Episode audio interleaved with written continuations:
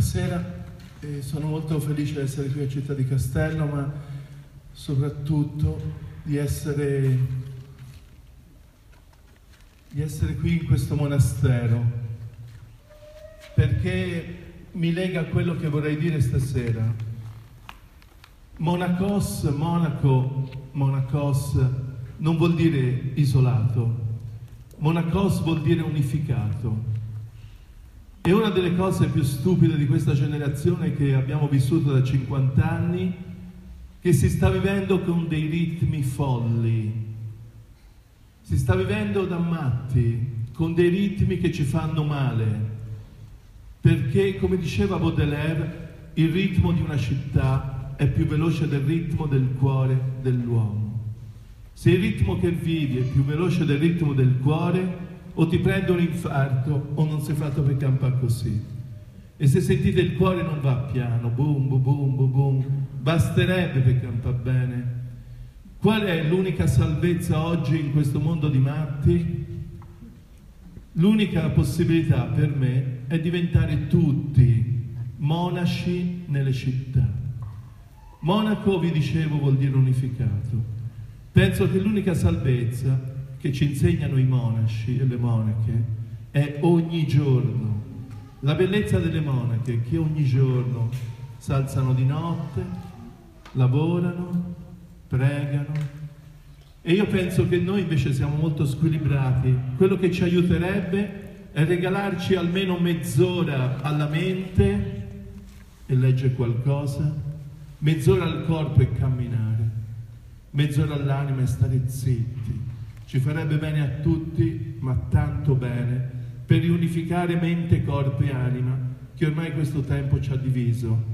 E allora sono contento per questo. Il tema di stasera è proprio legato a questo monastero, a Francesco, alle Clarisse, le poche cose che contano. Io lì a Romeno ho fatto un cartellino e ci ho scritto le tre cose che secondo me conta nella vita Conta per tutti, per chi crede in Dio, per chi non ci crede, per i piccoli e i grandi, per i bambini e i vecchi. Ognuno di noi ha bisogno di tre cose, almeno di tre, di un pezzo di pane, di, di un po' d'affetto e di sentirci a casa da qualche parte. E se non c'hai queste tre cose impazzisci. E i giovani cercano la vita, cercano un po' di affetto, cercano un posto in cui mi sento a casa da qualche parte, che vuol dire semplicemente uno che mi guarda, mi ascolta, mi perdona, posso avere una faccia sola. Stiamo tutti cercando questo minimo. Avete notato come siamo strani? Che se uno semplicemente ti guarda, ti senti vivo e se non ti guarda nessuno, ti senti morto. Se uno semplicemente ti ascolta ti senti unico e se non ti ascolta nessuno ti senti un numero. Se qualcuno ti bacia ti senti bello e se non ti bacia nessuno ti senti brutto. Non avremo bisogno di tante cose. Ce n'è poche quelle che contano per riuscire almeno a vivere e non a sopravvivere, a stare in piedi. Io ho preso un brano stasera della Bibbia David e Golia. Vi ricordate Golia, questo gigante prepotente, con tutta l'armatura? Davide, questo ragazzino mingherlino, debole, che all'inizio si mette l'armatura, passa da bischero perché fa due o tre passi, non riesce a muoversi, si arrabbia, butta via l'armatura, va al fiume di casa, prende cinque ciottoli tondi di fiume e con la fionda sconfigge Golia. E penso in questo Golia, che è questo tempo di oggi così violento, prepotente, indurito e cattivo, noi abbiamo bisogno, se vogliamo vincerlo, questo mondo a bischero, abbiamo bisogno di poche cose che contano. Vi direi cinque cose che contano per me. Cominciamo con la prima.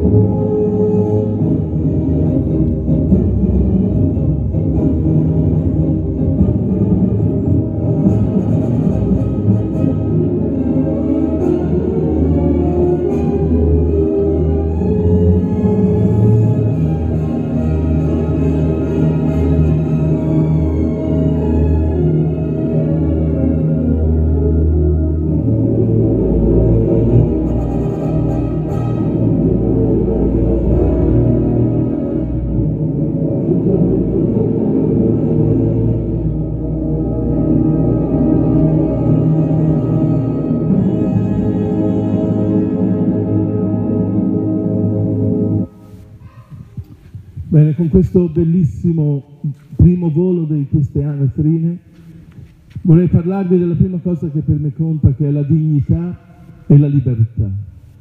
Avete visto belline, batta le musate, boom, si rialzano e ha diritto. Io vedete in questi 25 anni che sono a Domena, lì in questa fraternità, l'attenzione nostra è al dolore, a chi soffre, ai genitori che hanno perso i figli, ai malati di tumore, a chi si è separato, a tutte le ferite di questo tempo e di questo mondo, ma la cosa più preziosa per me in questi 25 anni è vedere persone ferite, che avrebbero tutto il diritto di maledire la vita per come gli è andata male, che invece di maledirla provano a portarla avanti, che la mattina si rialzano, che invece di maledirla provano a benedirla. Questa per me è la cosa più bella delle persone, la dignità. Vi ricordate le beatitudini? Beati voi poveri, beati voi che soffrite. Ho sentito a volte a Bischero tanti preti tradurre così. Beato più o meno felice. Che fortuna tu che soffri, che fortuna. È stupido, perché il termine ebraico di beato non vuol dire felice, vuol dire letteralmente stare diritti in piedi. Allora sì che lo capisco. Stai diritto in piedi tu che soffri, stai diritto in piedi tu povero. Io ho conosciuto come voi conoscete dei poveri che sotto un manto di stenti erano dei re, delle persone morire di tumore che erano dei signori. Ragazzi, il problema della vita è la dignità. Io penso che ognuno di voi ha due o tre ferite, perché se uno campa non può non avere ferite. Ma il problema, ragazzi, non è chi di voi ha una ferita più grossa di un altro, ma come portate le ferite. Con che dignità ve le portate? Stare sempre a lamentarvi, o muovete la vita. C'è bellissimo la Bibbia dice getta via il mantello del lutto, buttalo via quel maledetto mantello del lutto.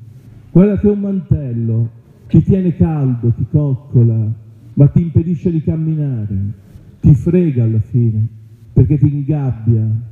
Buttalo via quel maledetto mantello del lutto, perché ognuno di noi deve tenere il dolore, ma bisogna vedere come se lo porta quel dolore con che dignità.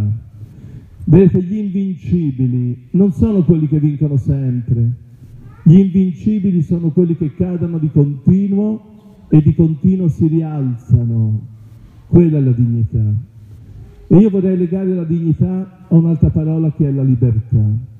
Ci hanno fatto credere che siamo la generazione più libera della storia, che ci hanno fregato, spero finalmente l'avete capito, siamo la generazione più schiava che non c'è mai stata nella storia del mondo, perché prima le catene te le facevano vedere, ora furbini hanno dieci modi per nascondertele e non te le fa vedere, e l'inganno è fra la libertà esteriore e interiore, perché è vero che voi fate che vi pare, pensate che vi pare, viaggiate dove volete, ma lo vedete che si dipende da tutto.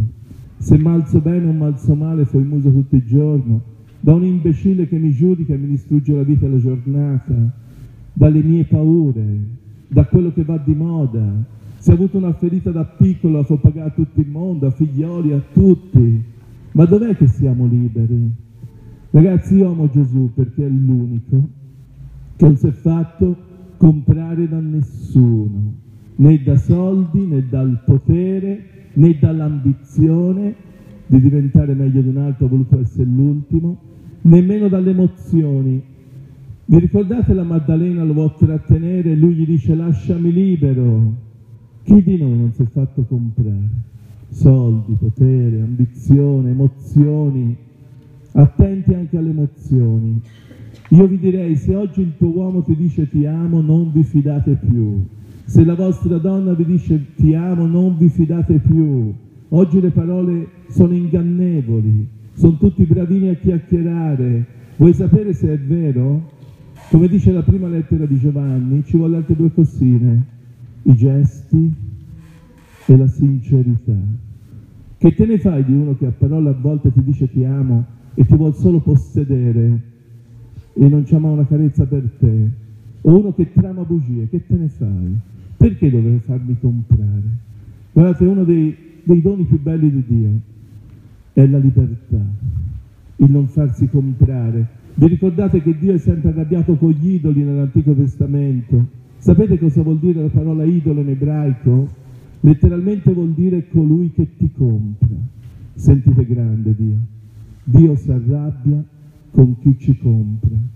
E se io credo in Dio è solo per questo, perché un Dio che ti lascia libero e non vuol fare il padrone, io ci credo. Se voleva fare il padrone, non ci avrei creduto.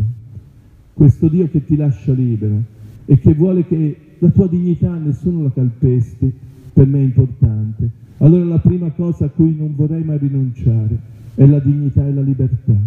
Andiamo alla seconda. Guarda qua, diventerò un professionista! un professionista! Oh, oh, ok. Sì, cioè, non, non lo so, forse giocherai più o meno come giocavo io. È così che funziona, sai, io ero abbastanza negato, quindi, oh, quindi probabilmente arriverai, non so, al mio stesso livello, forse. Sarai bravissimo in un sacco di cose, in questa non credo, perciò non voglio che stai qui a tirare la palla per tutto il giorno, ok? Ok. Bravo. Dai, tira.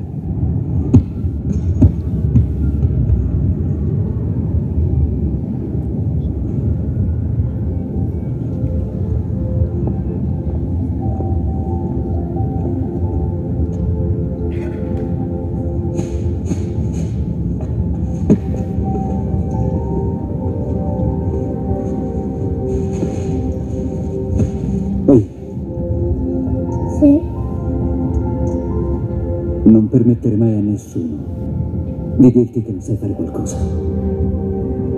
Neanche a me. Ok? Ok. Se hai un sogno, tu lo devi proteggere. Quando le persone non sanno fare qualcosa, lo dicono a te che non la sai fare.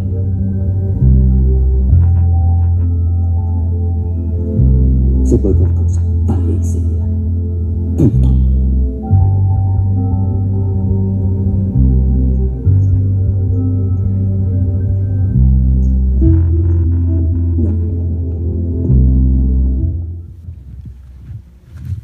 la seconda cosa a cui non vorrei mai rinunciare è la forza della debolezza. Avete visto bellissimo questo pezzo di film, questo babbo che all'inizio fa il ganzo gli dice non ti riuscirà mai, non ci sono riuscito io, non ce la farai me- mai nemmeno te.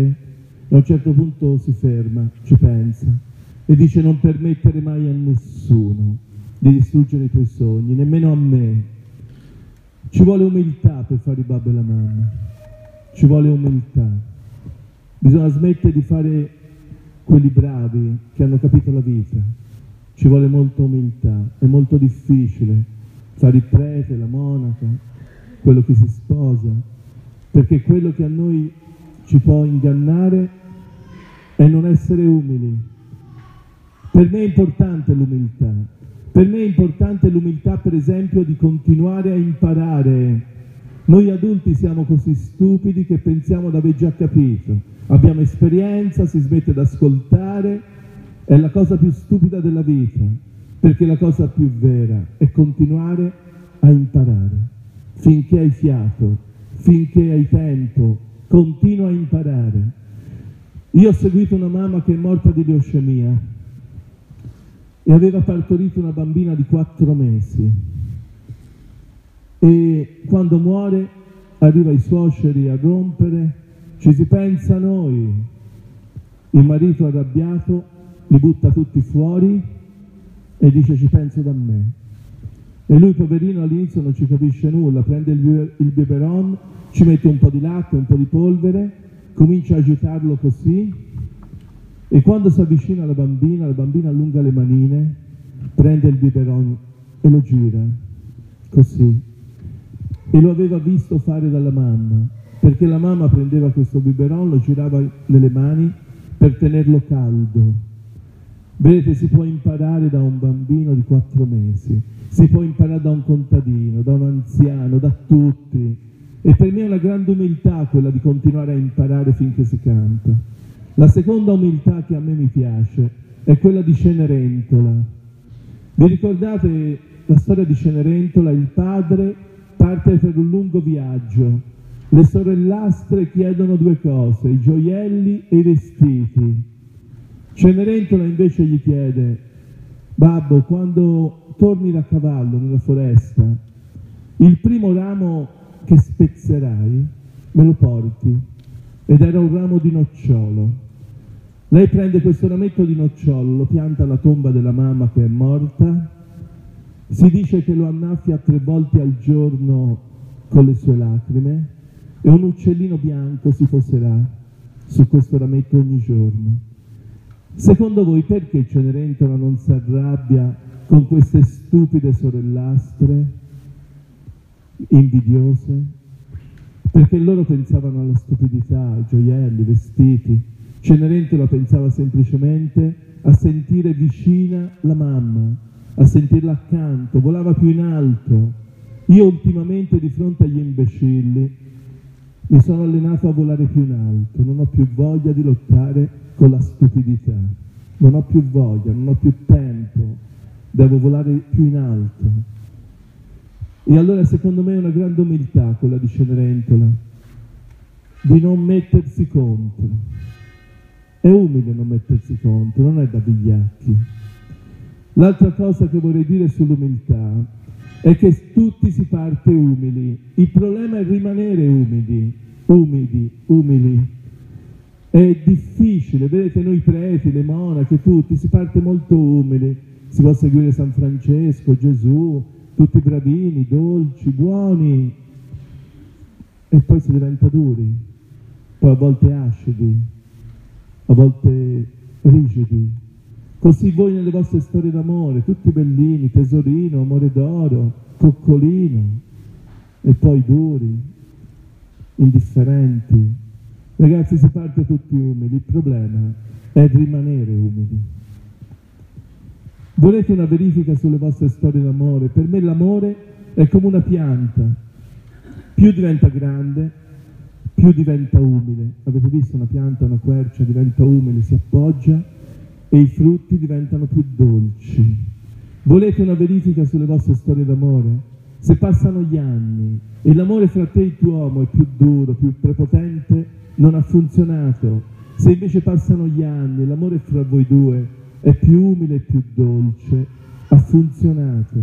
Perché dovrebbe diventare più umile e più dolce l'amore quando passa il tempo, non irrigidirsi. E allora si parte tutti umili, ma è dura rimanere umili. Io tutte le mattine, la preghiera che faccio prima di arrivare alla pieve, chiedo a Dio due cose. La prima, di rimanere piccolo, perché lo so che dove vado è tutto pieno, tutti a cercarti, ma io devo dirmi ogni mattina che sono un imbecille, devo dirmi ogni mattina che sono bocciato a scuola un anno, che mi babbo faceva il contadino, me lo devo ricordare perché se io non rimango umile, quella fraternità finisce. Quello che ho costruito finisce. Io devo rimanere terra, humus, perché altrimenti crolla tutto. E la seconda cosa che chiedo a Dio, vorrei avere gli occhi di Dio. Mi piacerebbe da morire avere gli occhi di Dio, perché so che Dio vi guarda in un altro modo che le persone anche che vi amano. Lo diceva Pascal, Preferisco essere giudicato da Dio che dalla mia mamma. Eppure la mamma è buona, ma io preferisco Dio che mi giudica rispetto alla mia mamma, perché a volte le persone ci guardano con occhi peggiori di Dio, molto peggiori di Dio. E allora l'umiltà, legata alla forza della debolezza. Vedete cosa si fa a noi? Se uno ha un difetto lo nasconde, avete visto? Siamo così stupidi che se uno ha un difetto lo nasconde. Più lo nascondi, più si vede. Più si vede e più tutti ti distruggono. È proprio stupido nascondere difetti. Vi dico come è nato il mio parto, la mia fatica. Io ho fatto il prete sette anni in una parrocchina, sono andato in crisi per fortuna, sono andato via da fare il prete, ho chiesto un anno, ho preso lo zainetto, Bolivia tre mesi, Algeria nel deserto tre mesi. Sono tornato dal vescovo, ho detto va bene, torna a fare il prete, però lì, in questa canonica tutta diroccata, in questa pieve, ma la crisi vera io l'ho avuta il mese prima di tornare, perché ho detto non posso tornare a fare il ganzo, aiuto il mondo, gli altri che passano una crisi, se io non capivo il motivo vero della mia. E sapete qual è i due motivi veri? Primo la timidezza, io sono timido da morire. Secondo queste mani, vedete questi diti tutti tagliati, una strettoia al piede, che fortuna che cammino, perché la mia mamma aveva preso il talidomide, una medicina che negli anni 58-62 le donne incinta prendevano per i dolori, tanti bambini senza gambe, senza braccia, mi è andata bene, camminicchio e mi muovo, ma quando ero bambino mi buttavano in spiaggia, tutti si giravano a guardare questa gamba tutta stronca e queste mani, mi indicavano guarda quello, ridevano, poi ho detto basta. Nell'adolescenza mi mettevo i calzettoni anche in spiaggia perché mi vergognavo, arrivavo alla riva, me li toglievo, facevo il bagno, uscivo e me li rimettevo, nascondevo le mani, nascondevo gli occhi, poi ho detto ora basta, io non posso farlo pagare a tutti. Ho detto c'è bellezza in queste mie mani o sono finito. E trovai un salmo, la pietra scartata è diventata la pietra angolare. Mi sono detto perché le due cose più schifose di me, questi occhi impauriti e queste mani non può diventare il meglio di me? E ho cominciato a dipingere e ho cominciato a guardare la gente negli occhi. Come ho fatto a togliere la timidezza? Sono stato un anno intero, un anno, non un mese, una settimana non serve a nulla, un anno, a guardare tutti, tutti negli occhi, tremavo così, diventavo rosso come il fuoco, da dentro gridava scappa, vai via e non scappavo. Vedete ora io, a me, non mi può distruggere più nessuno, capite? Perché non ho paura di guardare chiunque negli occhi, non ho paura di dirvi faccio schifo con queste mani, ma se io nascondevo l'avreste visto tutti e mi avreste distrutto tutti. Quando Gesù dice la tua debolezza è la tua forza, è la cosa più potente del mondo. La tua debolezza la tua forza. Il problema è che noi abbiamo troppo paura della nostra debolezza e non sappiamo trasformare questa maledizione in benedizione. Se non si fa questo passaggio, si sarà tutta la vita a lamentarci. Andiamo al terzo punto.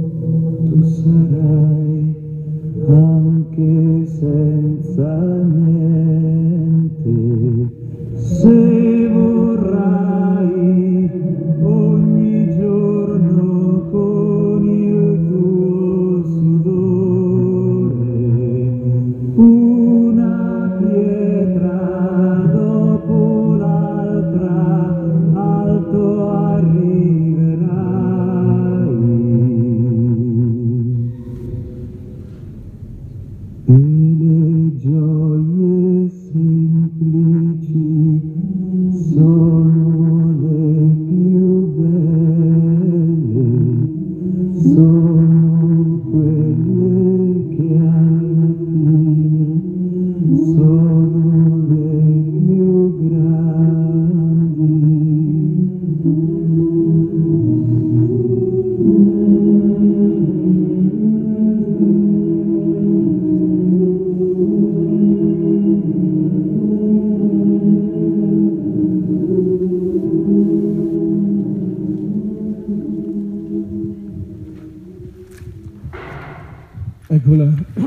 Terza cosa a cui non vorrei mai rinunciare è lo stile di Gesù, mi garba da morire Gesù. come si muove. Vedete ragazzi, l'amore è concreto, non si ama un'idea.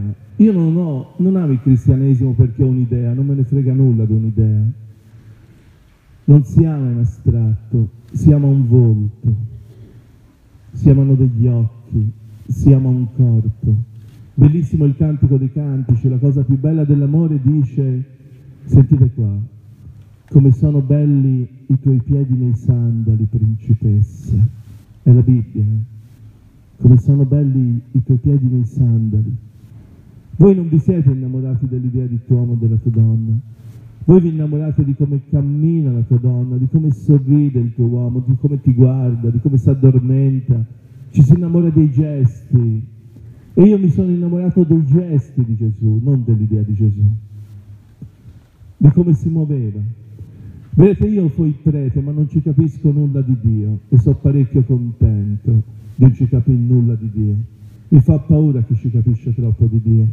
Vedete, ci sono delle parole come Dio, amore, vita, bellezza, che prima di dirle, soprattutto nei preti, bisognerebbe masticarsele bene in bocca, perché non le puoi possedere. Nessuno di noi può possedere Dio, nella vita, nell'amore, ti scappa via. Ci vuole molto rispetto, Volete sapere se una cosa è opera di Dio? È facile, è come un fiore che sboccia. E quando non è opera di Dio, c'è bisogno di forzature. Io non sopporto chi vuole convertire la gente, non, proprio non la sopporto. Chi vuole pigiare la gente a, verso Dio. Vedete, un fiore che sboccia non ha bisogno di un muro, di un recinto, di una gabbia, di dogmi, di leggi. Cos'è che fa crescere un fiore? La luce e il calore, non un recinto. Lui lo difende magari dai pericoli. Vedete tutte le nostre morali moralismi di imporre alla gente, forse può far, dare, può far meno danno a qualcuno, ma io non ho mai visto che le imposizioni hanno reso le, le persone migliori, non l'hanno rese migliori. E allora io non voglio imporre, io voglio illuminare. Noi cristiani non siamo lì per imporre, ma dovremmo essere come la luce, il calore. È quello che fa innamorare di Dio. Se gli butti luce e calore, e allora vorrei dirvi due o tre brani mi garbano a morire di Gesù, per capire lo stile di Gesù. Ne piglio uno. Primo è la Samaritana, vi ricordate? Siamo proprio al pozzo. Gesù era in Giudea e va in Samaria, cammina, cammina, cammina. Arriva a mezzogiorno al pozzo di Giacobbe, incontra una donna, scandalo, oh, Gesù con una donna, lui se ne frega come fa sempre, rimane lì, e bellissimo gli fa, donna, mi dà un bicchiere d'acqua? Capite? Non gli dice sono il maestro, il profeta, il Signore, gli dice sono stanco, ho sete, ho bisogno di te, capite? Io ho bisogno di te. Seconda domanda bellissima. Se Gesù fosse qui stasera, ci guarda tutti negli occhi e ci spaccano in mezzo perché la potenza di Gesù erano gli occhi, ti denudava, leggeva tutta la tua vita, tutto quello che era successo nella tua vita guardandosi semplicemente negli occhi. Per questo avevano timore di guardarlo negli occhi. E gli fa, donna, mi va a chiamare il tuo marito? E lei poverina fa, ma io ce l'ho il marito. Via, un dibischerato, ci ha avuto cinque mariti, quello che c'è ora è nemmeno il tuo uomo, ma secondo voi Gesù non lo fa per dire brutta peccatrice? No, non fa per dire così, ma è come se Gesù gli dice, donna, mi dici perché ha avuto sei uomini nella tua sei storie d'amore e non ci hai capito ancora nulla nell'amore?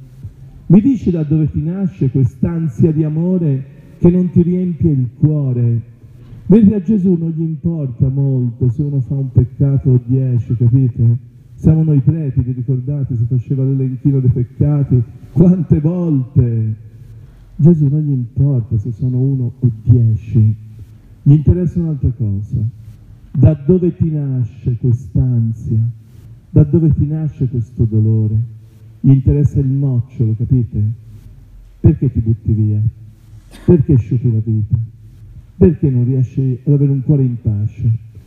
Terza domanda bellissima, arriva questa, do, eh, questa donna fa una domanda intelligente a Gesù.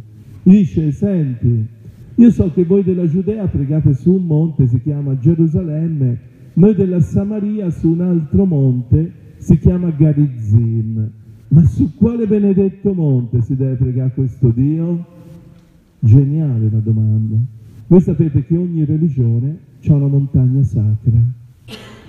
E Gesù sembra dire, e può essere di qua, può essere di là, non è un problema di quale religione. Gli dice chiunque, chiunque vuol dire chiunque, si avvicina a Dio in spirito e verità, lo troverà, altrimenti lo trova. In poche parole, chi trova Dio? Soltanto coloro che sanno accogliere lo spirito e non sono piene di sé e sono sincere. Io conosco tanti case e chiesa bravini, bugiardi da morire, pieni di sé da morire. Voi pensate che troveranno Dio? No, non lo trovano. Io penso che lo troverà qualunque essere umano che invece di essere pieno di sé ha fame di Dio, ha fame di accogliere ed è sincero, anche se ha sbagliato mille volte, ma dice sono questo. Questi troveranno Dio. Un altro brano mi garba da morire, Zaccheo. Vi ricordate Zaccheo, esattore delle tasse, ladro, tutto il paese lo poteva vedere, piccino e bruttino da morire così, desidera vedere Gesù, la gente è tutta alta, e che fa? Invece di stare a lamentarsi, so brutto, nano, e che fa? Dice, vede che la gente va lì, vede un albero, dice salgo sull'albero e lo vedo. Vi ricordate che l'albero era un sicomoro, che in ebraico vuol dire l'albero della pazzia. Lui, esattore delle tasse, conosciuto da tutti i paesi, lo potevano vedere, passa da bischero, come un bambino, sale su un albero, capite? Come un bambino, fa un, un gesto da pazzo. E Gesù bellissimo alza gli occhi e gli fa, Zaccheo, stasera sono a cena da te.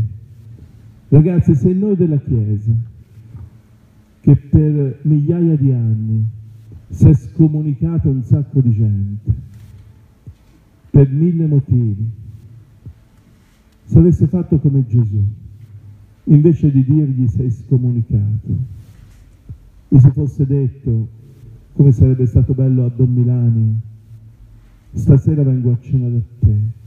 Se il cardinale gli avesse detto, stasera vengo a cena da te, fammi vedere, fammi sentire, parliamo.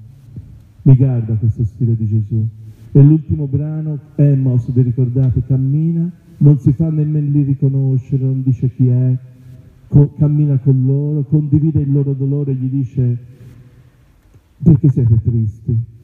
E poi l'atto finale mi fa impazzire, fa finta di andare via. Devono essere loro a dire ci batti il cuore, rimane a cena con noi. Ragazzi, mi guarda questo Gesù, delicato, rispettoso, non invadente, che guarda il cuore delle cose, gli interessa il nocciolo, per questo è leggero, è molto leggero Gesù, non aveva nemmeno una casa, Massimo è stato due giorni in un posto e poi ripartiva, non, ha, non giudicava mai nessuno, fino all'ultimo sulla croce, Padre perdonali, perché non capiscono nulla, perché non ci arrivano, abbi pazienza, ci arriveranno dopo, chi ci arriva? Chi l'ha fatto di noi così? Chi riesce a vivere così?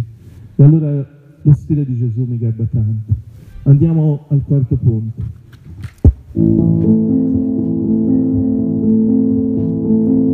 Padre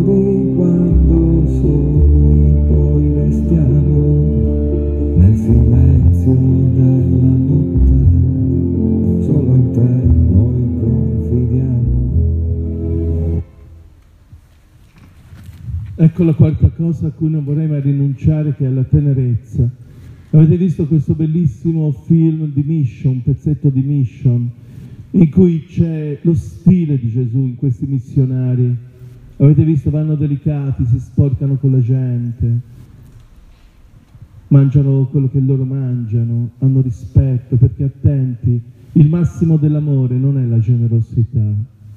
Conosco tanti bravini, fanno volontariato, prepotenti da morire, pieni di sé. Ragazzi, il massimo non è la generosità che io do un po' di tempo a voi. Il massimo dell'amore è un amore delicato e rispettoso. E quello lo trovo poche volte. Andare verso la gente in un modo delicato, rispettoso, come questi missionari. Poi arriva questi imbecilli di colonizzatori, avete visto, bruciano tutto, ammazzano tutti, questi bambini superstiti bellissimi. Avete visto la scena della bambina nuda alla fine, che prende il violino spaccato della missione, si avvia verso il fiume con l'altra barchetta con gli altri ragazzini e va verso il fiume. Cosa gli sarà rimasto negli occhi a questi ragazzi? Di sicuro la violenza, la morte, ma io credo gli sia rimasto negli occhi anche la bellezza di questi missionari, di aver dato la vita per loro. E l'Eucaristia è lì, ragazzi, quando ti rimane in bocca una persona che ti ha lasciato il sapore del pane. Io credo che ognuno di voi ha un nonno, un amico, una persona che è morta, che vi ha lasciato in bocca il sapore del pane, perché ha dovuto passare la mietitura, la battitura, la macinatura, ha passato il fuoco. E allora io amo molto la tenerezza e non ci vorrei mai rinunciare. A me mi garba da morire Giulia Roberts. Perché mi garba? Perché ha la bocca fatta male, ha gli occhi grandi, ma è bella da morire. Vedete, questo mi fa pensare che non è bella la bocca di una donna, è bello il sorriso. Non è bello gli occhi di una persona, è bello lo sguardo. Che te ne fai di una bocca fatta bene che non ride mai? O di occhi fatti bene, belli, ma se non hanno mai uno sguardo ampio? Sono queste, questi dettagli che fanno la bellezza. Vedete, io quando avevo 15 anni andavo al mare, ero un ombrellone per 10 giorni e tutti i giorni stavo lì seduto, avevo questa fobia come ora di leggere. Leggevo e tutti i giorni arrivava una ragazza bellissima e si fermava all'altro ombrellone vicino a 4 metri. Io ogni tanto guardavo, lei vedevo che guardava e io vi assicuro che in quei dieci giorni non sono riuscito a dirgli una parola, né io a lei né lei a me. E se io penso ad allora, non penso che ero uno stupido perché non ne ho approfittato, perché non mi sono mosso. A me mi fa molta tenerezza quel momento, mi fa tenerezza me lì impacciato, mi fa tenerezza lei, mi fa tenerezza quella spiaggia, quel mare, perché vedete la tenerezza è non sciupare. Se io devo definire la tenerezza, io avevo paura di sciupare quel momento, di renderlo più brutto di quel sogno. E allora la tenerezza per me è, una, è il punto più alto dell'amore. La finezza dell'amore è la tenerezza. Non so se avete avuto la fortuna di stare vicini a chi sta per morire. Avete visto che alla fine non gli si fa più nulla. Gli puoi dare un goccino d'acqua in bocca, gli tieni la manina, gli dai una carezza, gli puoi solo addolcire la morte. Ragazzi, che c'è di più alto, di più tenero che addolcire la morte di chi muore? È una delle cose più tenere della vita. Un'altra cosa che noi al centro nord non si fa più, ripulire il corpo di un morto. Cioè questi imbecilli delle pompe funebri ormai fanno tutto loro, ti fanno i fogli, te lo vestono, te lo introfumano, te lo puliscono. Ma che c'è di più tenero? Di ripulire il corpo della persona che ami. Vedete, l'amore è fatto di piccole cose. Io ho seguito questa mamma che è morto questo ragazzino di 10 anni di leucemia e la cosa terribile alla fine è stare lì senza poter fare nulla. Guardate, il massimo dell'amore è quando non serve a nulla. È quando stai lì e sai che non puoi fare nulla se non tenergli una mano. E allora la tenerezza è fatta di piccole attenzioni, di piccoli dettagli. Vedete, per me una carezza è cento volte più potente del fare l'amore. Tutti con questo fare l'amore pensano di fare chissà cosa e passano da bischeri, perché attenti, il fare l'amore è il punto più alto dell'amore, ma come tutte le cose alte sono fragili, basta poco, se lo vivi male, è la cosa che ti allontana di più. E allora per me una carezza è cento volte più potente, sapete perché? Perché se un uomo dà una carezza vera ma vera alla sua donna, la donna sente un brivido dentro di una tenerezza infinita. E se una donna dà una carezza vera ma vera al suo uomo, l'uomo sente un brivido di coraggio. Se avrebbe avuto uomini e donne più sane che questo manicomio di oggi, di uomini senza coraggio, che fanno i guerrieri, poi si accomodano, e di donne mascoline da morire che hanno ammazzato la parte più bella di loro, la femminilità, la delicatezza. Se avessimo puntato alla tenerezza invece che alla forza, sarebbe stata tutta un'altra storia. E allora non vorrei mai rinunciare alla tenerezza, che è il, punto più alto dell'amore. Andiamo all'ultima. Passerà questa pioggia sottile come passa il dolore. Ma dove, dov'è il tuo cuore? Ma dove è finito il tuo cuore?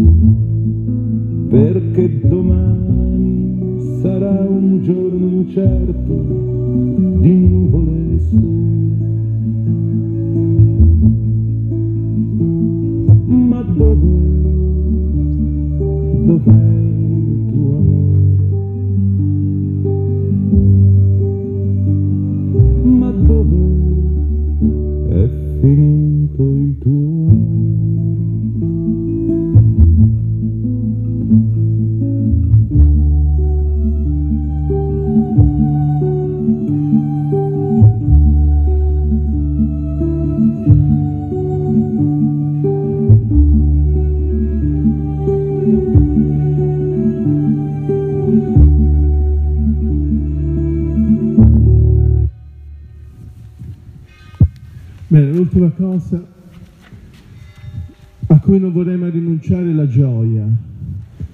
La gioia per me è il più puro dei sentimenti. Oggi c'è un mondo di strulli che tutti cercano la felicità, avete visto? Tutti a correre dietro la felicità, non la trova nessuno perché non esiste. La felicità è ingannevole, perché la felicità ha un opposto che è l'infelicità. Allora, o felice o infelice. La felicità ha bisogno di condizioni. Se c'è quelle condizioni, felice. Se non ci sono, triste. Avete visto i giovani, se c'è un po' di droga buona, un po' da bere buono, un po' di musica buona, Ale, felice. Passa l'effetto, noia. Che vita da strullire. Io odio questa parola felicità, spero la levano dal vocabolario perché è la parola più imbecille del mondo, perché vi dicevo che è ingannevole, ti frega tutta la vita e la felicità non è quello che ci serve. Infatti nella Bibbia non c'è mai la parola felicità, c'è la parola gioia. Si parla di gioia, non di felicità. Il più puro dei sentimenti. Vi ricordate San Francesco dice, frate Leone, noi si è fondato questi bischeri di frati. E una sera si va al convento e, no- e nevica, si mette il cappuccio, si arriva alla porta e si bussa. E questi non ci riconoscono e ci buttano fuori. E noi si dice riproviamo, si torna lì e si ribussa di nuovo. E non solo ci buttano fuori ma pigliano un bastone e ci bastonano e noi si rimane gioiosi. Quella è perfetta letizia, capite? Ragazzi, la gioia, anche se ti bastonano, non se va tutto bene. Come diceva Gandhi, il problema non è aspettare che la pioggia finisca, ma saper ballare sotto la pioggia, capite? Non è che fai il muso perché fuori piove, vado fuori e ballo sotto l'acqua. La gioia se piove, la gioia se ti bastonano, la gioia, come dice il film della vita è bella, vi ricordate, si può stare in un campo di concentramento e spremere gioia da qualunque cosina che c'è intorno a te. E allora ragazzi vi auguro la gioia, non la felicità, la gioia, la cosa più alta, più vera. Si sta vivendo da stupidi da 50 anni, ve lo ripeto, ve l'ho detto prima. Eugenio Montale lo diceva, abbiamo fatto del nostro meglio per peggiorare il mondo. Ci si è messa tutta negli ultimi 50 anni, si mangia da da- fa schifo, si respira male, i rapporti umani sono pietosi, ha spaccato tutto e sa bisogno di ritornare a poche cose per ricominciare. Vedo la gente che sta lì a lavorare per due mesi, 12 ore, per avere due giorni di terme. Io penso, questi sono degli imbecilli. Cioè, come a dire, io patisco per avere ogni tanto un gocciolino di gioia. Io vorrei trovare gioia nel vivere, capite? Vorrei provare gioia stando qui con voi la mattina, se ho un dolore, se ho da lottare, Io ho voglia di provare gioia dove so, in qualunque cosa, se no diventa una vita che non sa di nulla. E la gioia la trovi nel dolore, eh? non è che la trovi quando tutto va bene, la trovi quando ti rialzi e pensavi di cadere, quando lotti per qualcosa per cui vale la pena, allora vi auguro la gioia. Allora vi saluto, vi do una benedizione che possa servire al vostro cammino pensando che alla fine in questo tempo di crisi si ha bisogno di poche cose per ricominciare a vivere. Vi ricordate quando Papa Giovanni disse guardate com'è bella la luna stasera, tornate a casa, date una carezza ai vostri bambini. È stato il momento più alto della Chiesa dell'ultimo secolo. Aveva capito che in un tempo di crisi, come allora, guerra fredda, America, Russia, Cuba, crisi della Chiesa, come oggi crisi, in tempo di crisi si parte da due cose semplici, la bellezza e la tenerezza. Vi prego, anche se siamo in tempi duri, vi prego, non fatevi mai ammazzare la bellezza e la tenerezza, perché se ci ammazzano queste due cose è la fine. E in tempi di crisi le prime due cose che tendi a uccidere la bellezza e la tenerezza, diventi acido, duro, cattivo e tutto diventa più brutto. E allora la benedizione è questa, possa la via crescere con voi, il vento essere alle vostre spalle, il sole scaldare il vostro viso, possa Dio tenervi nel palmo della sua mano.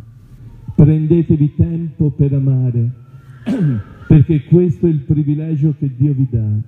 Prendetevi tempo per essere amabili, perché questo è il cammino della gioia. Prendetevi tempo per ridere, perché il sorriso è la musica dell'anima. Prendetevi tempo per amare Dio e amarvi fra di voi ogni giorno, con molta, molta tenerezza, perché la vita è troppo corta per essere egoisti. Dio vi benedica. Padre e Figlio e Spirito Santo. Buonanotte.